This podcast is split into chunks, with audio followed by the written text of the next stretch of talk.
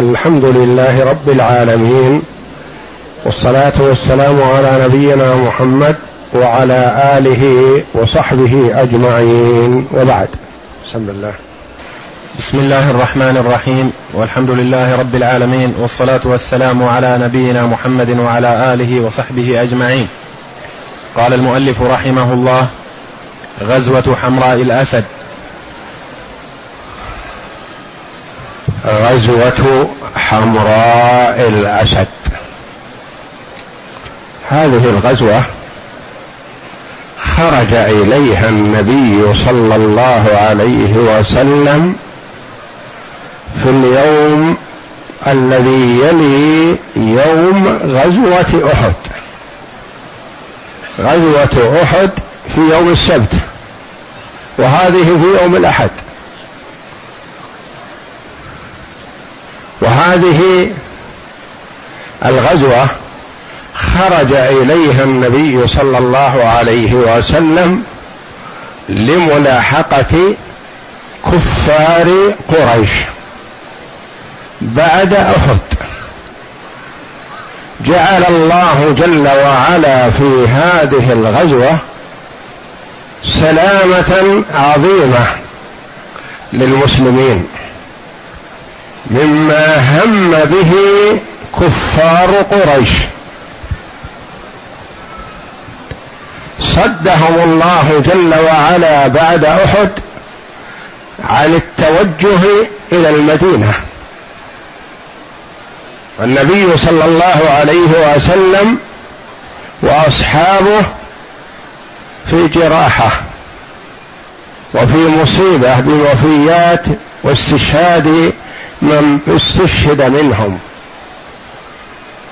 وصلى النبي صلى الله عليه وسلم جالسا مما يشعر به من الجراحة والألم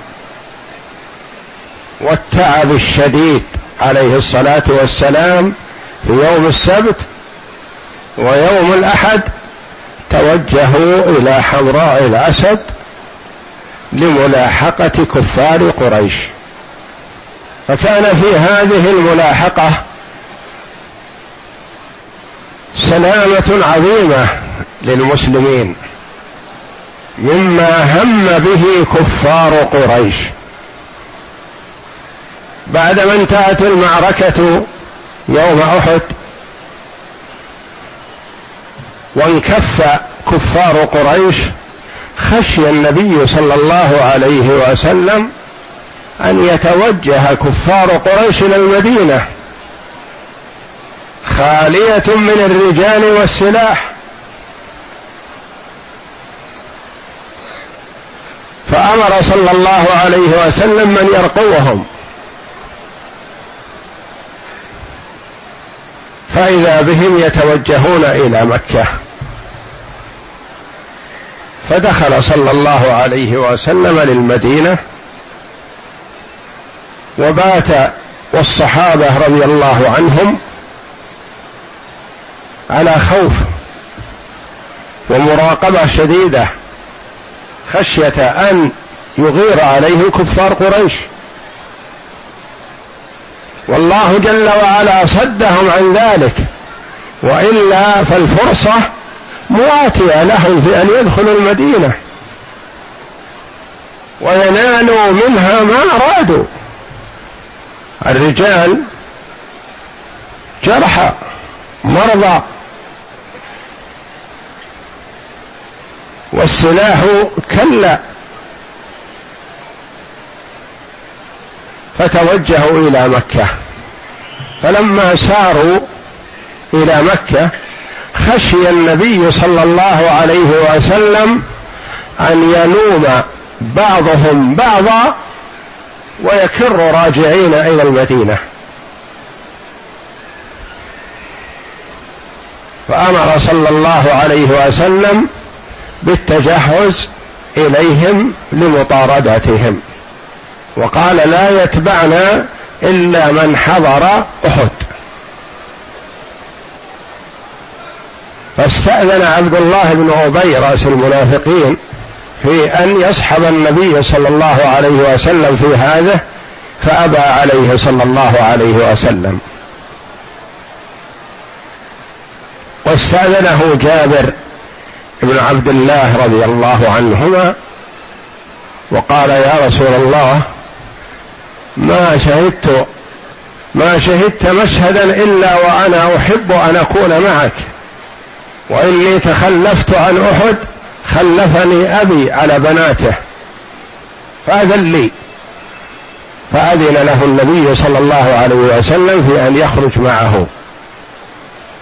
فكان في هذا الخروج نصر عظيم.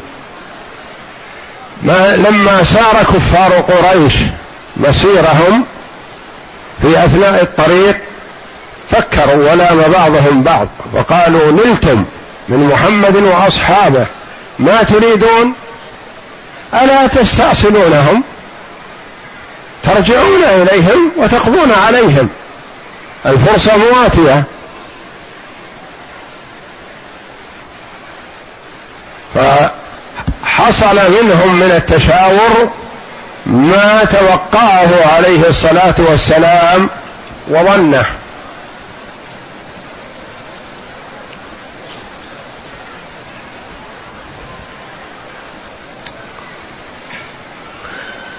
ورد بعضهم على هذا الرأي قال أنتم الآن انتصرتم فإن رجعتم فلا يدرى لمن تكون الدائرة. فكونوا على نصركم ولا تفسدوه. إلا أن الكثير منهم يودون الرجوع إلى المدينة للقضاء على النبي صلى الله عليه وسلم وصحبه.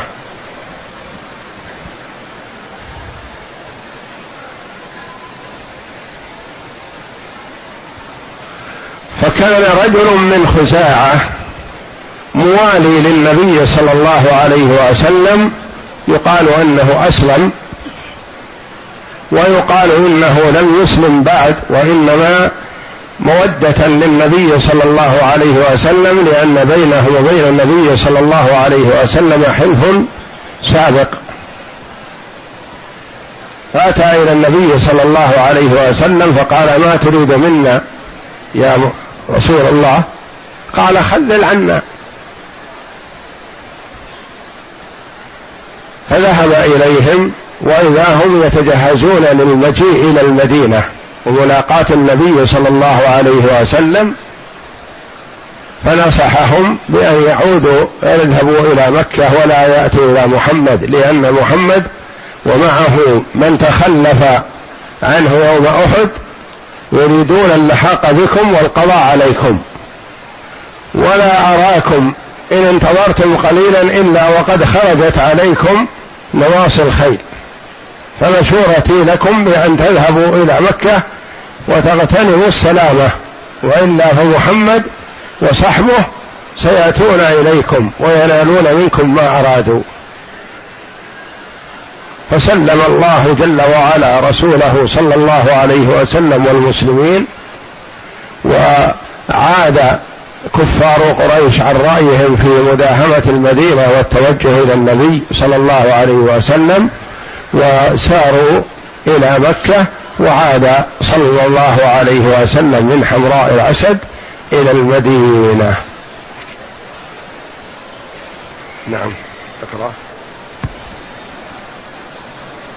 قال وبات الرسول صلى الله عليه وسلم وهو يفكر في الموقف فقد كان يخاف أن المشركين إن فكروا في أنهم لم يستفيدوا شيئا من النصر والغلبة التي كسبوها في ساحة القتال فلا بد من أن يندموا على ذلك ويرجعوا من الطريق لغزو المدينة مرة ثانية فصمم على أن يقوم بعملية مطاردة الجيش المكي. والمطاردة هذه تجعل أولئك على خوف. ما جاءونا مطاردين إلا وعندهم قوة إلا ووراهم مدد يساعدهم. فألقت في نفوسهم الرعب. نعم. قال أهل المغازي ما حاصله؟ إن النبي صلى الله عليه وسلم نادى في الناس وندبهم إلى المسير إلى لقاء العدو. وذلك صباح الغد من معركة أحد أي يوم الأحد الثامن من شهر شوال من السنة الثالثة للهجرة. وقال لا يخرج معنا إلا من شهد القتال. شهد القتال يوم أحد يوم السبت. نعم. فقال له عبد الله بن أبي أركب معك. قال لا. واستجاب له المسلمون على ما بهم من الجرح الشديد والخوف المزيد وقالوا سمعا وطاعة. واستأذنه جابر بن عبد الله وقال يا رسول الله إني أحب ألا تشهد مشهدا إلا كنت معك وإنما خلفني أبي على بناته. يعني أني تخلفت يوم أحد بأمر من أبي خلفني على بناته. نعم. خوات جابر. نعم. وإنما خلفني أبي على بناته فأذن لي أسير معك فأذن له. وسار رسول الله صلى الله عليه وسلم والمسلمون, والمسلمون معه حتى بلغوا حمراء الأسد على بعد ثمانية أميال من المدينة فعسكروا هناك. ثمانية أميال في حدود ثلاثة عشر كيلو. ثلاثة عشر كيلو عن المدينة. نعم. وهناك أقبل معبد بن أبي معبد الخزاعي إلى رسول الله صلى الله عليه وسلم فأسلم ويقال بل كان على شركه ولكنه كان ناصحا لرسول الله صلى الله عليه وسلم لما كان بين خزاعة وبني هاشم من الحلف. فقال يا محمد أما والله لقد عز علينا ما أصابك في أصحابك ولوددنا أن الله عافاك. فأمره رسول الله صلى الله عليه وسلم أن يلحق أبا سفيان فيخذله. ولم يكن ما خافه رسول الله صلى الله عليه وسلم من تفكير المشركين في العودة إلى المدينة إلا حقا. فإنهم لما, لما نزلوا بالروحاء على بعد ست وثلاثين ميلا, ميلا من المدينة تلاوموا فيما بينهم. وقال بعضهم لبعض لم تصنعوا شيئا أصبتم شوكتهم وحدهم ثم تركتموهم وقد بقي منهم رؤوس يجمعون لكم فارجعوا حتى نستأصل شأفتهم. ويبدو أن هذا الرأي جاء سطحيا ممن لم يكن يقدر قوة الفريقين قوة الفريقين ومعنوياتهم تقديرا صحيحا ولذلك خالفهم زعيم مسؤول هو صفوان بن أمية. قائلا يا قوم لا تفعلوا فإني أخاف أن يجمع عليكم من تخلف من الخروج. أي من المسلمين في غزوة أحد فارجعوا والدولة لكم فإني لا آمن إن رجعتم أن تكون الدولة عليكم. إلا أن هذا الرأي رفض أمام رأي الأغلبية الساحقة. والأغلب منهم يريدون العودة إلى المدينة للقضاء على أهلها. نعم. وأجمع جيش مكة على المسير نحو المدينة. ولكن قبل أن يتحرك أبو سفيان بجيشه من مقره لحقه معبد بن أبي معبد الخزاعي. ولم يكن يعرف أبو سفيان بإسلامه. فقال ما وراءك يا معبد؟ فقال معبد وقد شن عليهم حرب أعصاب دعائية عنيفة. محمد قد خرج في أصحابه. يطلبكم في جمع لم أرى مثله قط. يتحركون يتحرقون عليكم تحرقا. قد قد اجتمع معه كل من كل كل من تخلف عنه في يومكم. وندموا على ما ضيعوا فيهم من الحن فيهم من الحنق عليكم شيء لم أرى مثله قط. قال أبو سفيان ويحك ما تقول. قال والله ما أرى أن ترتحل حتى ترى نواصي الخيل أو حتى يطلع أول الجيش من وراء هذه الأكمة. يخوفه معبد. نعم. فقال أبو سفيان والله لقد أجمعنا الكرة عليهم لنستأصلهم. قال فلا تفعل فإني ناصح. وحينئذ انهارت عزائم الجيش المكي وأخذه الفزع والرعب. فلم ير العافية إلا في مواصلة الانسحاب والرجوع إلى مكة بيد أن أبا سفيان قام بحرب أعصاب دعائية ضد الجيش الإسلامي لعله ينجح في كف هذا الجيش عن مواصلة المطاردة. وطبعا فهو ينجح في, في الاجتناب عن لقائه فقد مر به ركب من عبد القيس يريدون المدينة فقال هل أنتم مبلغون, مبلغون عني محمد الرسالة؟ وأوقر لكم راحلتك وأوقر لكم راحلتكم. هذه زبيبا بعكاظ إن أتيتم إذا أتيتم إلى مقابل إيصال هذه الرسالة يعطيهم زبيب. نعم. قالوا نعم. فقال فأبلغوا محمدا أنا قد أجمعنا الكرة لنستأصله ونستأصل أصحابه. فمر الركب برسول الله صلى الله عليه وسلم وأصحابه. وهم بحمراء الأسد. فأخبرهم بالذي قاله أبو سفيان. وقالوا إن الناس قد جمعوا لكم فاخشوهم فزادهم أي زاد المسلمين قولهم هذا إيمانا. وقالوا حسبنا الله ونعم, ونعم الوكيل. فانقلبوا بنعمة من الله وفضل لم يمسسهم سوء واتبعوا رضوان الله والله ذو فضل عظيم. أقام رسول الله صلى الله عليه وسلم بحمراء الأسد بعد مقدمه يوم الأحد والإثنين والثلاثاء والإربعاء التاسع من التاسع والعاشر والحادي عشر من شهر شوال من السنة الثالثة ثم رجع إلى المدينة. وأخذ رسول الله صلى الله عليه وسلم قبل الرجوع إلى المدينة أبا عزة الجمحي وهو الذي كان قد من عليه من أسا من أسارى بدر لفقره وكثرة بناته على الا يظاهر عليه أحدا ولكنه نكث وغدر. فحرض الناس بشعره على النبي صلى الله عليه وسلم والمسلمين كما أسلفنا. وخرج لمقاتلتهم في أحد فلما أخذه رسول الله صلى الله عليه وسلم قال يا محمد أقلني ومن علي ودعني لبناتي وأعطيك وأعطيك عهدا ألا أعود لمثل ما فعلت. فقال صلى الله عليه وسلم لا تمسح عارضيك بمكة بعدها وتقول خدعت محمدا مرتين. لا يلدغ المؤمن من حجر مرتين. ثم أمر الزبير أو عاصم بن ثابت فضرب عنقه. هذا أبو عزة الجمحي شاعر وكان مع كفار قريش. وممن أسر يوم بدر. والنبي صلى الله عليه وسلم في أسارى بدر منهم من أمر بقتله صلى الله عليه وسلم. ومنهم من أخذ منه الفداء ومنهم من من عليه بدون شيء عفى عنه. فمنهم من قتل ومنهم من قبل منه النبي صلى الله عليه وسلم الفداء وأرسله.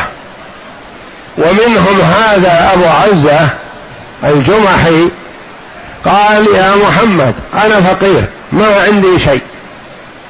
ومن ممن تطلب فدائي ما عندي إلا بنات.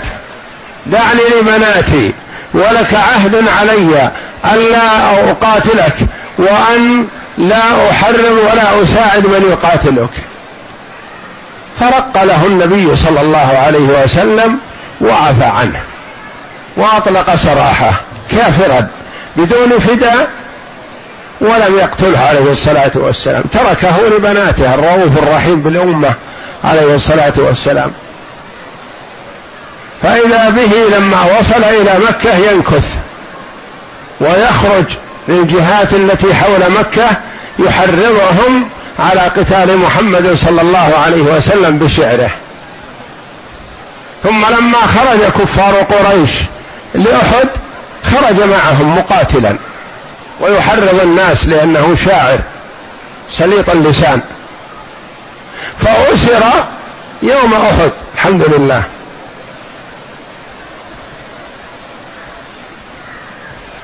وهو مع جيش المسلمين مأسور. فلما توجه النبي صلى الله عليه وسلم إلى المدينة بعد حمراء الأسد طلب منه هذا أبو عزة قال يا محمد أمن علي. ولك علي عهد الا أعين عليك ولا أعود لمثل ما فعلت. ولا تتكرر خيانتي هذا. فقال له النبي صلى الله عليه وسلم لا اتركها تمسح عارضيك بمكة وتقول ضحكت أو لعبت أو خدعت محمدا مرتين. فأمر صلى الله عليه وسلم بقتله وهذا بقتله راحة للمسلمين من أن يقوم مقاتلا أو محرضا للقتال لأنه من عليه النبي صلى الله عليه وسلم فلم ينفع به. الشقاوة متأصلة في نفسه والعياذ بالله. فأمر النبي صلى الله عليه وسلم بقتله وقال لا يلدغ المؤمن من جحر مرتين لأنك كذبت وخنت في المرة الأولى. نتركك مرة أخرى. لا. نعم. كما حكم بالإعدام في جاسوس من جواسيس مكة وهو معاوية بن أبي العاص ابن المغيرة بن أبي, ابن أبي العاص جد عبد الملك بن مروان لأمه. وذلك أنه لما رجع المشركون يوم أحد يوم أحد جاء معاوية هذا إلى إلى ابن عمه عثمان بن عفان رضي الله عنه. ابن عمه عثمان بن عفان رضي الله عنه وهذا الشقي دخل المدينة بأمان من النبي صلى الله عليه وسلم وأمره أن لا يجلس. يعني يقضي حاجته ويعود. لكن الشقي خالف ما أعطاه النبي صلى الله عليه وسلم من الأمان وأن عليه المغادرة لم يغادر لأنه جاي بمثابة جاسوس لكفار قريش. نعم. فاستأمن له عثمان رسول الله صلى الله عليه وسلم فأمنه على أنه إن وجد بعد ثلاث قتله. فلما خلت المدينة من الجيش الإسلامي أقام فيها أكثر من ثلاث. يتجسس لحساب قريش. فلما رجع الجيش خرج معاوية هاربا فأمر رسول الله صلى الله عليه وسلم زيد بن حارثة وعمار بن ياسر فتعقباه حتى قتلاه. ومما لا شك فيه أن غزوة حمراء الأسد ليست بغزوة مستقلة إنما يعني ليست غزوة مستقلة وإنما هي تابعة لغزوة أحد متممة لغزوة أحد. نعم. إنما هي جزء من غزوة أحد وتتمة لها وصفحة من صفحاتها. تلك هي غزوة أحد بجميع مراحلها وتفاصيلها وطالما بحث الباحثون حول صفحة من صفحاتها لأن صفحة غزوة أحد صفحات الصفحة الأولى كان النصر فيها للمسلمين والتأييد وهرب كفار قريش. ثم كرت مرة ثانية وصارت الصفحة الثانية وانتصر وغلب كفار قريش. واستشهد من استشهد من المسلمين. في الصفحة الثانية. ثم الصفحة الثالثة هذه غزوة حمراء الأسد. لو كر كفار قريش أو أن النبي صلى الله عليه وسلم لو لحقهم وحصل بينهم وبينه قتال لكن الصفحة الثالثة ما حصل فيها شيء. نعم. يعني بمثابة أطوار وأدوار في غزوة أحد لأنها ما كانت على وتيرة واحدة مثل غزوة بدر. غزوة بدر واحدة. لكن هذه أدوار. الله جل وعلا يمتحن عباده ويختبرهم. يمحص الله الذين آمنوا ويمحق الكافرين. نعم. تلك هي غزوة أحد بجميع مراحلها وتفاصيلها. وطالما بحث الباحثون حول مصير هذه الغزوة هل كانت هزيمة أم لا؟ هل كانت هزيمة للمسلمين؟ أم لم تكن؟ والصحيح. أنها لم تكن هزيمة للمسلمين. لما سيذكره. نعم. والذي لا يشك فيه أن أن التفوق العسكري في الصفحة الثانية من القتال كان للمشركين. الصفحة الثانية كانت لمن؟ للمشركين. اللي استشهد فيها من استشهد من المسلمين وجرح النبي صلى الله عليه وسلم وكسرت رباعيته ودخلت حلق المغفر في وجنته صلى الله عليه وسلم حلقتان من حلق المغفر آه، وهكذا يعني حصل فيها آه، ضربة شديدة على المسلمين لكنها ترجع لسبب مخالفتهم أمر النبي صلى الله عليه وسلم. أولما أصابتكم مصيبة قد أصبتم مثليها؟ قلتم أن هذا قل هو من عند أنفسكم. أنتم السبب. نعم. والذي لا يشك فيه أن التفوق العسكري في الصفحة الثانية من القتال كان للمشركين وأنهم كانوا مسيطرين على ساحة القتال وأن الخسارة وأن خسارة الأرواح والنفوس كانت من في جانب المسلمين أكثر وأفدح. وأن طائفة من المؤمنين انهزمت قطعا وأن دفة القتال جرت لصالح الجيش المكي لكن هناك أمور تمنعنا أن نعبر عن كل ذلك بالنصر والفتح. يعني ما كان نصر وفتح للكفار ولا كان نصر وفتح للمسلمين. كانت بين بين فيها وفيها. نعم. فمما لا شك فيه أن الجيش المكي لم يستطع احتلال معسكر المسلمين وأن المقدار الكبير من الجيش المدني لم يلتجئ إلى الفرار. مع الارتباك الشديد والفوضى العامة بل قاوم بالبسالة حتى تجمع حول مقر قيادته وأن كفته لم تسقط إلى حد أن يطارده الجيش المكي وأن أحدا من جيش المدينة لم يقع في أسر الكفار. من نعمة الله جل وعلا أنه وإن استشهد من استشهد من المسلمين فإنه لم يقع في يد الكفار أسير من المسلمين ما أسروا أحد.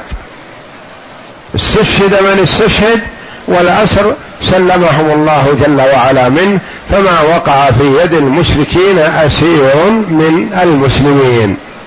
نعم. وأن الكفار لم يحصلوا على شيء من غنائم المسلمين. كذلك ما حصلوا على شيء من أموال المسلمين ولا من سلاحهم وإنما انصرفوا إلى مكة بدون أن يظفروا بشيء من غنائم المسلمين. وأن الكفار لم يقوموا إلى الصفحة الثالثة من القتال مع أن الجيش أن جيش المسلمين لم يزل في معسكره وأنهم لم يقيموا بساحة القتال يوما أو يومين أو ثلاثة كما هو دأب الفاتحين في ذلك الزمان. بل سار ما شعروا أنهم انتصروا ولا فتحوا لأنه كان العادة هناك في ذلك الزمان أن من انتصر أقام في مكان الانتصار يومين أو ثلاثة أو أربعة. آه، إشعار بأنه منتصر وأنه من هزم وما فر وبقي في هذا كما أقام النبي صلى الله عليه وسلم في بدر. نعم. بل سارعوا إلى الانسحاب وترك ساحة القتال قبل أن يتركها المسلمون ولم يجترئوا على الدخول في المدينة لنهب الذرار والأموال. مع أنها على بعد عدة خطوات فحسب. يعني صرفهم الله جل وعلا عن هذا وإلا فبإمكانهم. المدينة حولهم خطوات وجيش المدينة جريح ومنه القتيل والشهيد وما في المدينة رجال يدافعون. لو ذهبوا إلى المدينة لوجدوها غنيمة سائغة. لكن الله جل وعلا صرفهم عن ذلك مع أن النبي صلى الله عليه وسلم خاف. من أن يذهبوا إلى المدينة وأرسل ينظر في مسيرهم أين يذهبون. إن ركبوا الخيل وجنبوا الإبل فمعناه أنهم يريدون المدينة. وإن ركبوا الإبل وجنبوا الخيل فهم منصرفون إلى مكة. فجاءه من أرسله عليه الصلاة والسلام وطمأنه بأنهم ركبوا الإبل وجنبوا الخيل وتوجهوا إلى مكة. فسر بهذا صلى الله عليه وسلم لكنه لم يطمئن. يخشى أن يتشاوروا ويرجعوا لأنهم من رأيهم لو كان لهم رأي لكانت المدينة لقمة سائرة في أيديهم الآن. ما يذهبون ويتركونها لكن الله جل وعلا صرفهم عنها. نعم. نعم. ولم يجترئوا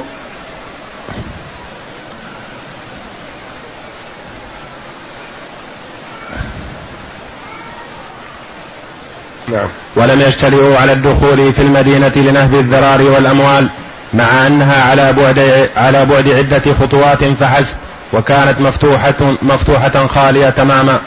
كل ذلك يؤكد لنا أن ما حصل لقريش لم يكن أكثر من أنهم وجدوا فرصة.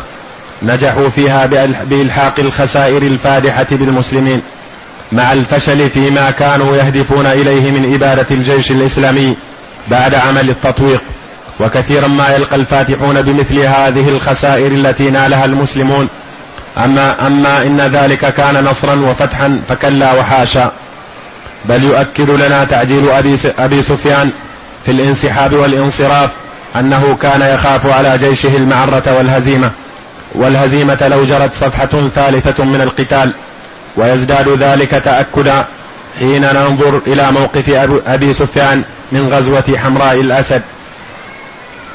وإذا فهذه الغزوة إنما كانت حربا غير منفصل غير منفصلة وأخذ, وأخذ كل, كل فريق بقسطه ونصيبه من النجاح والخسارة ثم حاد كل, كل فريق عن منها عن القتال.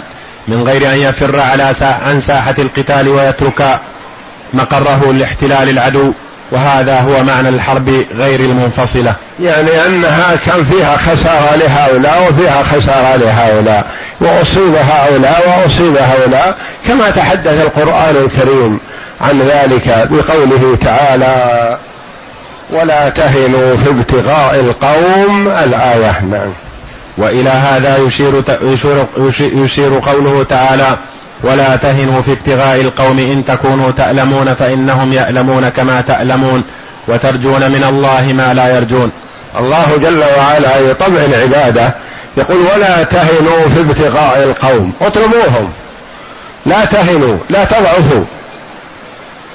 إن تكونوا تعلمون فإنهم يعلمون كما تعلمون وترجون من الله ما لا يرجون. أنتم قتل منكم أناس وأصابكم الألم وهم مثلكم. قتل منهم أناس وأصابهم الألم. قتل من هؤلاء ومن هؤلاء وهؤلاء جرحى وهؤلاء جرحى. والنتيجة والفائدة العظمى وترجون من الله ما لا يرجون. ترجون أنتم وإن أصابكم ما أصابكم فلكم رجاء عند الله ترجون الجنة. وكما قال عمر رضي الله عنه لأبي سفيان مجاوبا له لا سواء قتلانا في الجنة وقتلاكم في النار.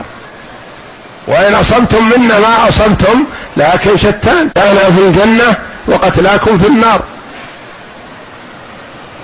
وترجون من الله ما لا يرجون هم ما لهم رجاء وهم ما لهم النار. إلا من من الله عليه بالإسلام منهم وقد من على الكثير من هؤلاء الذين حاربوا النبي صلى الله عليه وسلم وآذوه آذى شديدا من الله عليهم بالإسلام فأسلموا. نعم. فقد شبه أحد العسكرين بالآخر في التألم وإيقاع الألم. شبه أحد العسكرين بالآخر في قوله تعالى إن تكونوا تألمون فإنهم يعلمون كما تعلمون مثلكم. أصابكم أم جرح فأصابهم أصابكم ألم فأصابهم. نعم. مما يفيد أن الموقفين كانا متماثلين وأن الفريقين رجعا وكل غير غالب. القرآن يتحدث حول موضوع المعركة ونزل القرآن يلقي ضوءا على جميع المراحل المهمة من هذه المعركة مرحلة مرحلة ويدلي بتعليقات تصرح بالأسباب التي أدت إلى هذه الخسارة الفادحة وأبدى النواحي الضعيفة التي لم تزل موجودة في طوائف أهل الإيمان بالنسبة إلى واجبهم في مثل هذه المواقف الحاسمة. وبالنسبة إلى الأهداف النبيلة السامية التي أنشئت للحصول عليها هذه الأمة التي تمتاز عن غيرها بكونها خير أمة أخرجت للناس. وهي تعمل لا لنفسها وإنما تعمل للإسلام والمسلمين وتعمل لإدخال الكفار الجنة. تقودهم إلى الخير يقيدون بالسلاسل ويلزمون لأجل أن يدخلوا الجنة لأنهم إذا أسروا وقيدوا رأوا تعاليم الإسلام فتعجبهم. كل عاقل إذا اطلع حقيقة على تعاليم الإسلام أعجبه فأسلم فيصور فيكون من أهل الجنة. كما تحدث القرآن عن موقف المنافقين ففضحهم وأبدى ما كان في باطنهم من العداوة لله ولرسوله. مع إزالة الشبهات والوساوس التي كانت تختلج بقلوب ضعفاء المسلمين والتي كان يثيرها يعني كانوا يؤثرون على ضعفاء المسلمين يستنصحون منهم بينما هم غششة وفيهم النفاق والكفر في بطون في قلوبهم. فكشفهم الله جل وعلا في هذه الغزوة وبين وبين حالهم فلا يركن إليهم مسلم. ولهذا الآيات التي في ذكر النفاق في القرآن أكثر من الآيات التي في الكفار والتحذير من المنافقين أكثر من التحذير من الكفار لأن المسلم ما يركن إلى كافر ولا يقبل مناصحته لكن إذا جاءه باسم الإسلام أنه مسلم وأنه أخاه وكذا وكذا إلى آخره ونصحه قد يغتر به. ولهذا الآيات التي في سورة البقرة في صدر سورة البقرة أربع آيات في صفة المؤمنين وآيتان في صفة الكبار وثلاثة عشر آية في صفات المنافقين للتحذير منهم فهم أشد وأشد عداوة.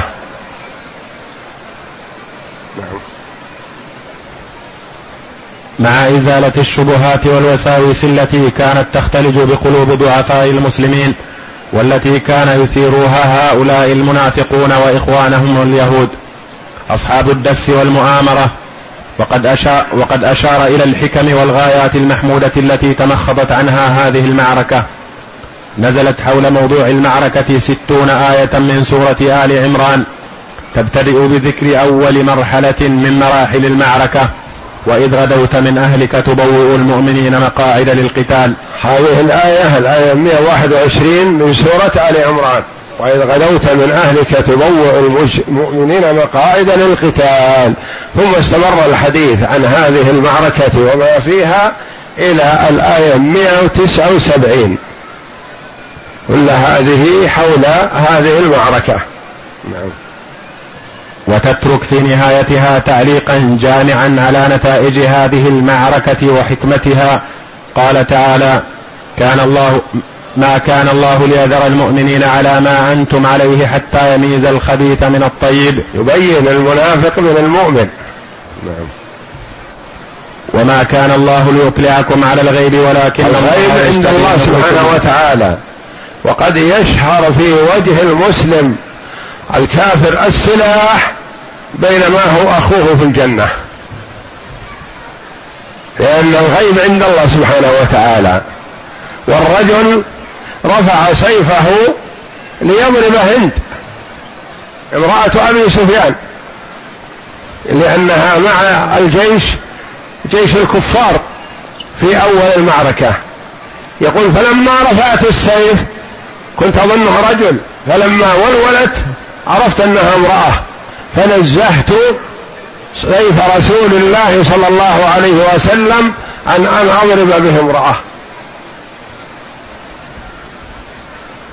والآخر رفع السيف على أبي سفيان على زوجه على القائد المعركة ليقتله.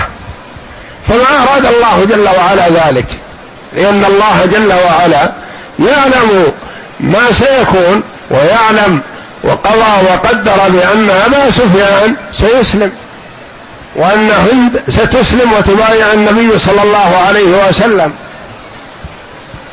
ويقال إن أبا سفيان هو أول من قاتل في حروب الردة.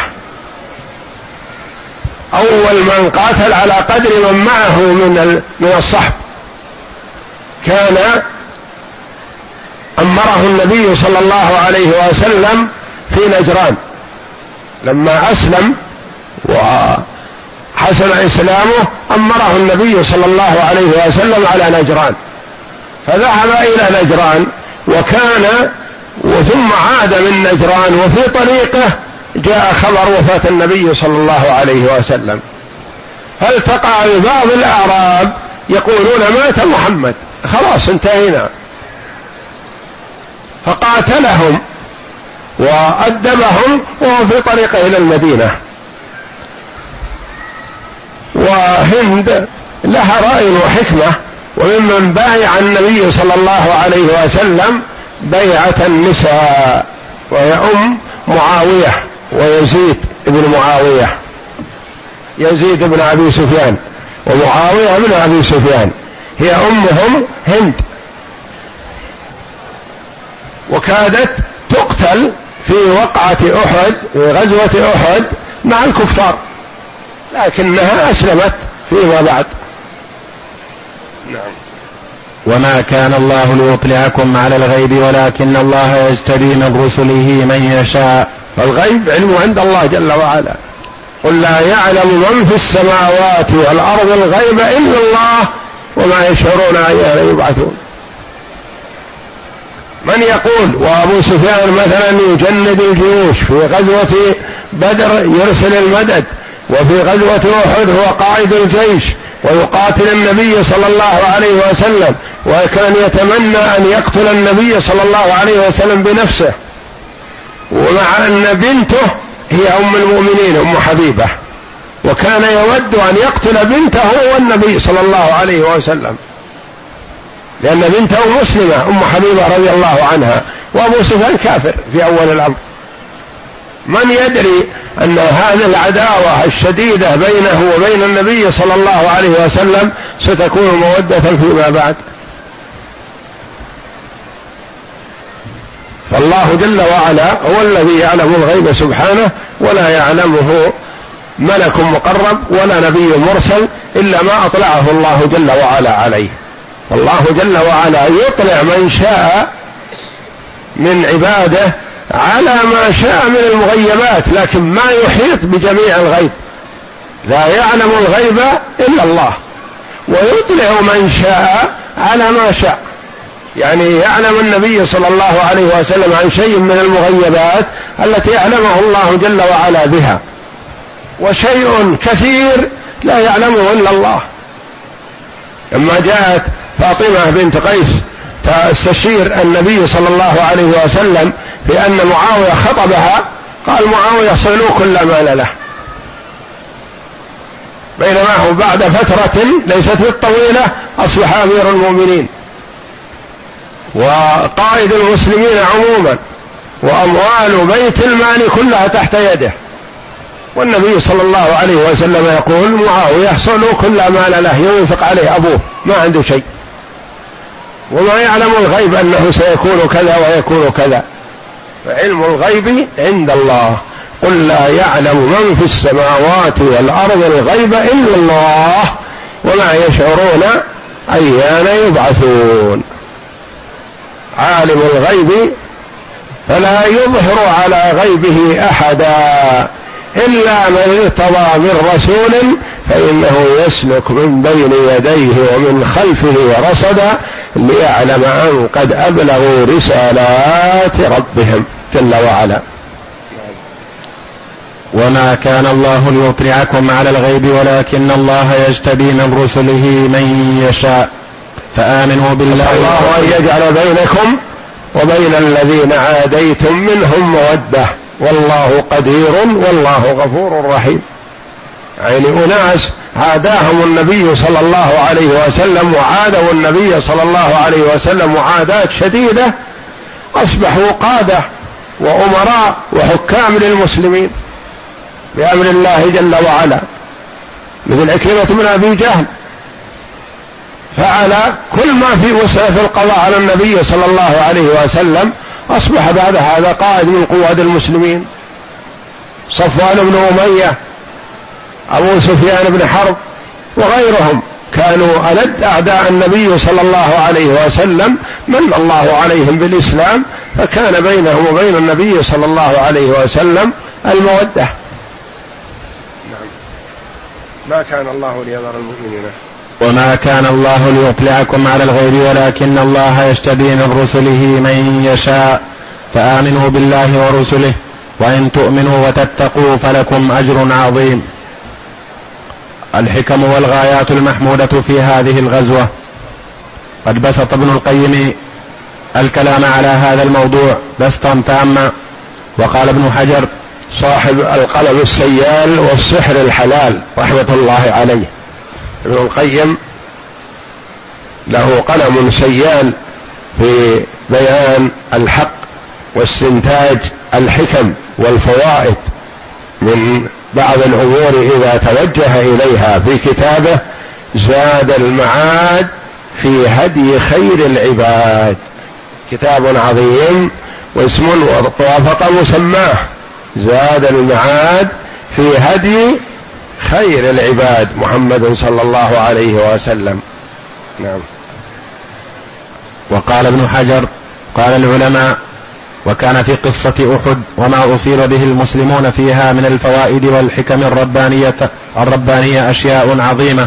أشياء عظيمة مع ما حصل فيها من القتل والجراح لكن فيها مصالح وفيها فوائد. نعم. منها تعريف المسلمين سوء, سوء عاقبة المعصية لأن أسباب الهزيمة السبب الأول والأعظم هو مخالفة أمر النبي صلى الله عليه وسلم.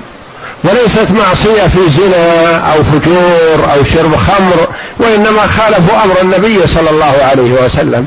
والله جل وعلا يقول فليحذر الذين يخالفون عن أمره أن تصيبهم فتنة أو يصيبهم عذاب أليم. فعجل الله العذاب عليهم بالمخالفة في الدنيا. لحكم عظيمة. خالفوا أمر النبي صلى الله عليه وسلم. والنبي قال لهم لا تبرحوا مكانكم. وهم أربعون. فنزل منهم ثلاثون ولم يبق إلا عشرة. فتسلط الكفار عليهم وأفنوا العشرة ودخلوا على المسلمين. نعم. تعريف المسلمين سوء عاقبة المعصية وشؤم ارتكاب الملهي لما لما وقع لما وقع من ترك الرماة موقفهم الذي أمرهم الرسول صلى الله عليه وسلم الا يبرحوا منه. ومنها أن عادة الرسل أن تبتلى وتكون لهم العاقبه وتكون لها العاقبة. والحكمة في ذلك أنهم لو انتصروا دائما دخل في المؤمنين من ليس منهم. يبتليهم الله جل وعلا. وأشد الناس بلاء الأنبياء ثم الأمثل فالأمثل. ما صبر أحد مثل صبر النبي صلى الله عليه وسلم على البلاء عليه الصلاة والسلام. ما كانت الدنيا له ورق بلا شوك ونعيم وتفرش له آه، الأراضي ويعطى ما يشتهي عليه الصلاة والسلام. بل ابتلي وامتحن وصبر عليه الصلاة والسلام. وهكذا كلما كان المرء في دينه صلابة وقوة يبتلى على قدر ذلك. فأشد الناس بلاء الأنبياء ثم الأمثل فالأمثل. يبتلى المرء على قدر دينه. ولو كان للمسلمين النصر دائما وأبدا لربما دخل مع المسلمين من ليس منهم يريدون النصر. يريدون الغنيمة يريدون المال مثلا من ليس منهم. لكن مرة كذا ومرة كذا. نعم. ولم يتميز الصادق من من غيره. ولو انكسروا دائما لم يحصل المقصود من البعثة. فاقتضت الحكمة الجمع بين الأمرين. الجمع بين الأمرين. مرة انتصار ومرة هزيمة لحكمة. نعم. والعاقبة للمتقين. لتمييز الصادق من الكاذب. وذلك أن نفاق المنافقين كان مخفيا عن المسلمين. فلما جرت هذه القصة وأظهر أهل النفاق ما أظهروه من الفعل والقول عاد التلويح تصريحا. وعرف المسلمون أن لهم عدوا في دورهم فاستعدوا لهم وتحرزوا منهم. ومنها أن في تأخير النصر في بعض الحكم في التي حصلت في وقعة أحد غزوة أحد مع ما حصل منها فيها من الاستشهاد للمسلمين والجراحة والألم والتعب. نعم. ففيها مصالح عظيمة. ومنها أن في تأخير النصر في بعض المواطن هضما للنفس وكسرا لشماختها. فالنفس إذا كان دائما معها النصر تشرب وترتفع. ففيها تأديب من الله جل وعلا للعباد. النصر ما هو بقوتكم وإنما هو من الله. إذا شاء أعطاكم إياه وإذا شاء لا. مثل ما كان يوم في حنين ويوم حنين إذا أعجبتكم كثرتكم فلن تغن عنكم شيئا. فروا. وما كان أكثر في غزوة منه في غزوة حنين. قال أحد الصحابة مع النبي لن نغلب اليوم من قلة لأنه كثير. ومع ذلك في أول ما حصلت الوقعة فر كثير من المسلمين ولم يبقى عند النبي صلى الله عليه وسلم إلا القليل. ويوم حنين إذا أعجبتكم ثمرتكم فلم تغن عنكم شيئا. نعم نعم. فلما ابتلي المؤمنون صبروا وجزع المنافقون. ومنها أن الله هيأ لعباده المؤمنين منازل في دار كرامته لا تبلغها أعمالهم. فقيض الله لهم الابتلاء والمحن ليصلوا إليها. ومنها أن الشهادة من أعلى مراتب الأولياء فساقها إليهم. الله جل وعلا أكرم من أكرم بالشهادة. ما يعتبر انهزام قتلهم وإنما هي كرامة من الله جل وعلا. يتمنوها. لهم منازل في الجنة عالية. وما تمنى الشهداء لما مناهم وطلب وأمرهم الله جل وعلا أن يطلبوا إلا أن يعودوا إلى الدنيا ليستشهدوا مرة أخرى. لما رأوا من ثواب الشهادة وعظم أجرها عند الله جل وعلا.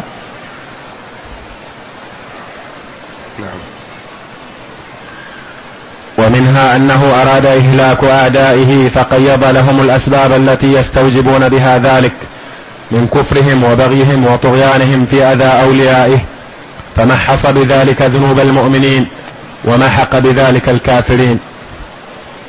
والله أعلم وصلى الله وسلم وبارك على عبده ورسول نبينا محمد وعلى آله وصحبه أجمعين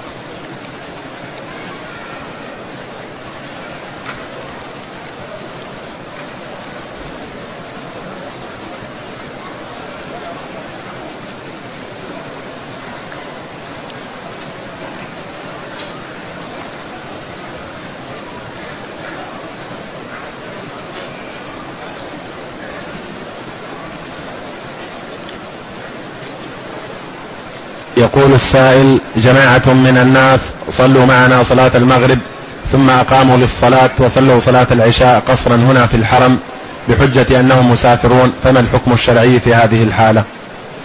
لا بأس عليهم ما دام أنهم مسافرون صلوا المغرب معنا ثم يقومون ويصلون العشاء ركعتين إذا كانوا يريدون السفر.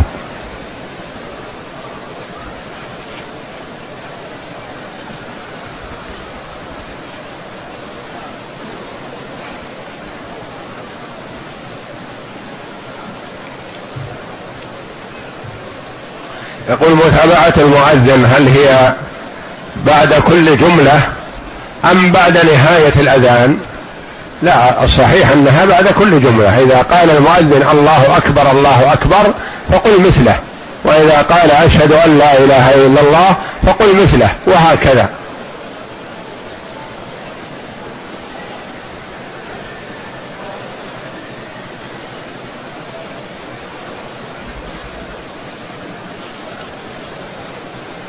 يقول السائل إذا كنت في الحرم وأؤدي صلاة السنة بعد الفريضة ودخل الإمام في صلاة الجنازة فهل أقطع الصلاة؟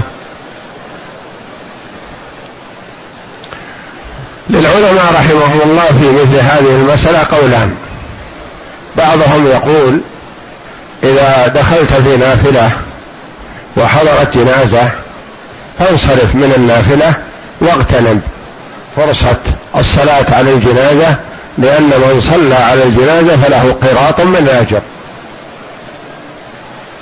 آخرون قالوا إذا دخلت في نافلة في صلاة فلا تقطعها إلا لشيء يستوجب هذا. والله جل وعلا يقول ولا تبطلوا أعمالكم. فلا حرج في هذا وهذا. إن استمررت بناء على أنك دخلت في عبادة ولا تحب أن تقطعها فلا بأس عليك وإن قطعتها ودخلت مع الجنازة على أن تصليها صل الراتبه هذه بعد صلاة الجنازة فلا بأس عليك اغتناما لحصول أجر الصلاة على الجنازة.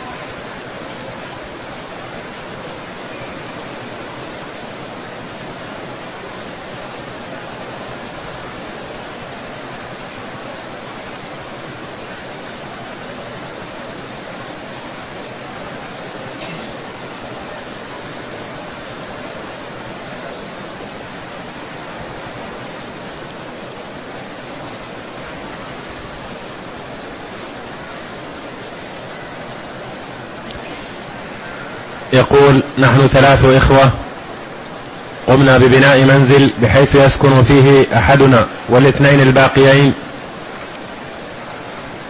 بعيد هذا المنزل عن عمله بعيد هذا المنزل عن عمله وكل واحد منا ساهم في هذا المنزل بثلاثمائة ألف ويحصل من لم يكن في هذا المنزل على خمسة وعشرين ألف سنويا. من الإيجار فهل على هذا الاستثمار زكاة؟ يقول إذا قبض نصيبه من الأجرة هل عليه زكاة لأنه عمر البيت للاستثمار؟ أقول إذا استلم الأجرة وحال عليها الحول ففيها الزكاة كسائر ماله.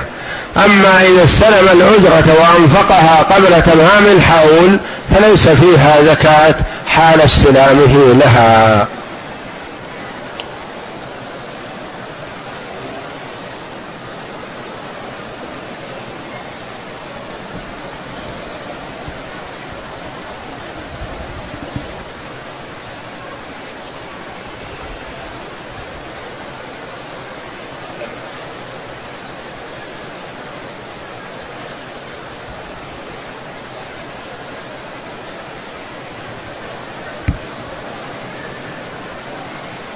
يقول تزوجت امرأة وأفكر في طلاقها.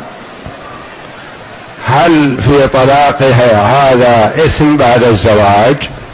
أقول ما ينبغي للإنسان أن يستعجل في خطبة المرأة حتى يرى أنها ستكون مناسبة له.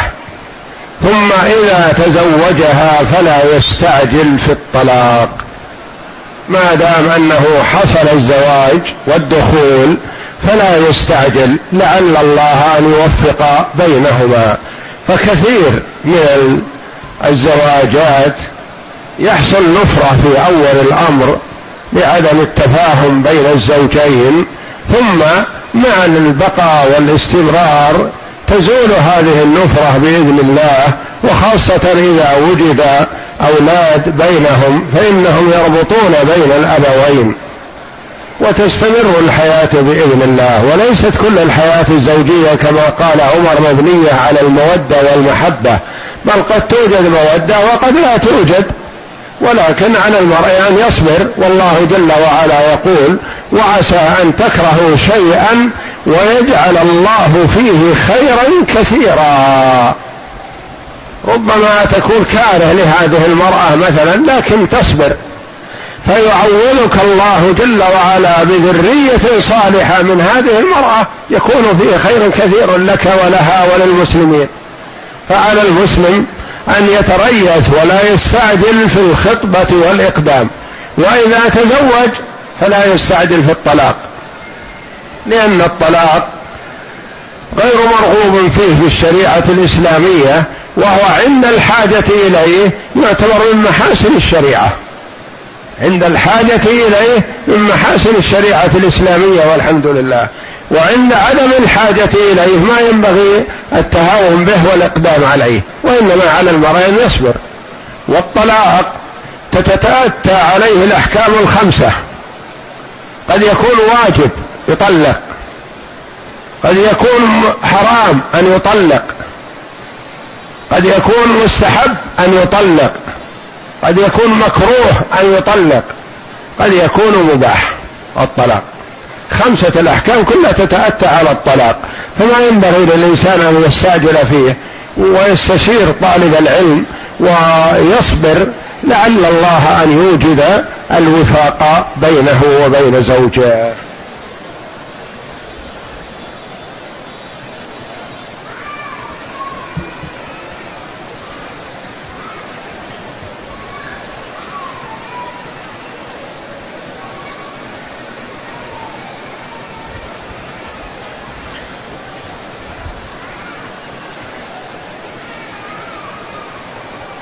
يسأل عن المرور بين يدي المصلي في المسجد الحرام. وهذا محل خلاف بين العلماء رحمهم الله.